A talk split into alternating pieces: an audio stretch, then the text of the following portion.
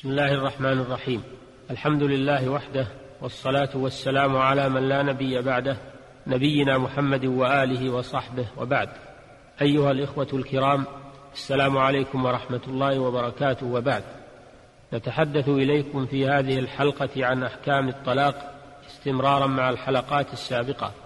ونخص في حديثنا هذا بيان الطلاق السني والطلاق البدعي. فالطلاق السني هو الطلاق الذي يوقع على الوجه المشروع الذي شرعه الله ورسوله.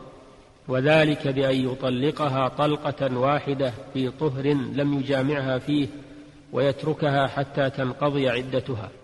فهذا طلاق سني من جهة العدد بحيث إنه طلقها واحدة ثم تركها حتى انقضت عدتها.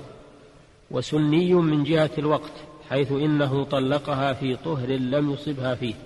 لقوله تعالى يا أيها النبي إذا طلقتم النساء فطلقوهن لعدتهن.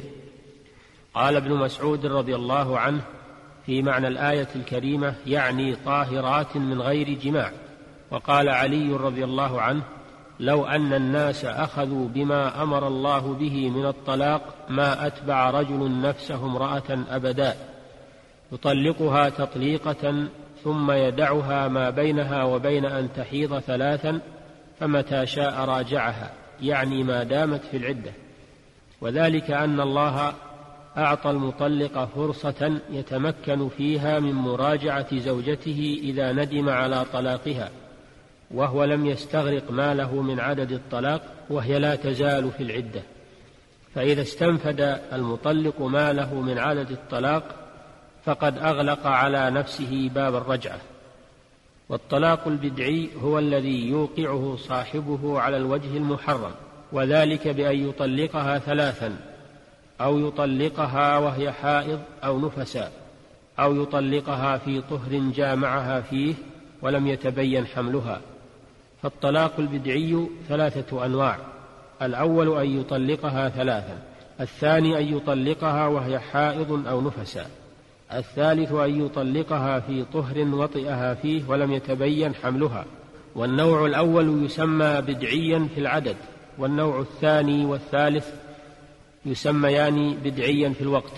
والبدعي في العدد وهو الذي يطلقها به ثلاثا يحرمها عليه حتى تنكح زوجا غيره.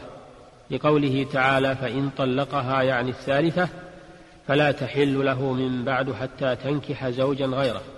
والبدعي في الوقت وهو الذي يطلقها به وهي حائض وهو دون الثلاث يستحب له أن يراجعها فيه لحديث ابن عمر رضي الله عنهما أنه طلق امرأته وهي حائض فأمره النبي صلى الله عليه وسلم بمراجعتها رواه الجماعة.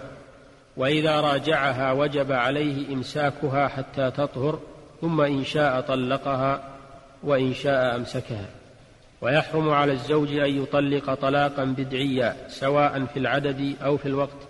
لقوله تعالى الطلاق مرتان فإمساك بمعروف أو تسريح بإحسان. ولقوله تعالى يا أيها النبي إذا طلقتم النساء فطلقوهن لعدتهن أي طاهرات من غير جماع. ولما بلغ النبي صلى الله عليه وسلم أن رجلا طلق امرأته ثلاثا قال أيلعب بكتاب الله وأنا بين أظهركم؟ وكان عمر إذا أتي برجل طلق ثلاثا أوجعه ضربا. ولما ذكر للنبي صلى الله عليه وسلم أن ابن عمر طلق امرأته وهي حائض تغيظ وأمره بمراجعتها. كل ذلك مما يدل على وجوب التقيد بأحكام الطلاق عددا ووقتا وتجنب الطلاق المحرم في العدد أو الوقت. ولكن كثيرا من الرجال لا يفقهون ذلك أو لا يهتمون به فيقعون في الحرج والندامة ويلتمسون بعد ذلك المخارج مما وقعوا فيه ويحرجون المفتين. وكل ذلك من جراء التلاعب بكتاب الله. وبعض الرجال يجعل الطلاق سلاحا يهدد به زوجته إذا أراد إلزامها بشيء أو منعها من شيء وبعضهم يجعله محل اليمين في تعامله ومحادثته مع الناس. فليتق الله هؤلاء ويبتعدوا ويبتعدوا عن هذا ويبعدوا عن ألسنتهم التفوه بالطلاق إلا عند الحاجة إليه وفي وقته ومحله. وألفاظ الطلاق تنقسم إلى قسمين. القسم الأول ألفاظ صريحة وهي الألفاظ الموضوعة للطلاق التي لا تحتمل غيره وهي لفظ الطلاق وما تصرف منه من فعل ماض كطلقتك أو اسم فاعل كأنت طالق أو اسم مفعول كأن تقول أنت مطلقة. دون المضارع والأمر مثل تطلقين واطلقي واسم الفاعل من الرباع كأنت مطلقة. فلا يقع بهذه الألفاظ الثلاثة طلاق لأنها لا تدل على الإيقاع. والقسم الثاني من ألفاظ الطلاق ألفاظ كنائية. وهي الألفاظ التي تحتمل الطلاق وتحتمل غيره من المعاني. كأن يقول لها أنت خلية وبرية وبائن وأنت حرة أو اخرجي والحقي بأهلك وما أشبه ذلك. والفرق بين ألفاظ الصريحة وألفاظ الكناية في الطلاق أن الصريحة يقع بها الطلاق ولو لم ينوه سواء كان جادا أو هازلا أو مازحا لقوله صلى الله عليه وسلم ثلاث جدهن جد وهزلهن جد النكاح والطلاق والرجعة رواه الخمسة إلا النسائي. أما الكناية فلا يقع بها طلاق إلا إذا نواه نية مقارنة للفظه لأن هذه الألفاظ تحتمل الطلاق وغيره من المعاني فلا تتعين للطلاق إلا بنيته. فإذا لم ينوي بها الطلاق لم يقع إلا في ثلاث حالات. الحالة الأولى إذا تلفظ بالكناية في حال خصومة بينه وبين زوجته.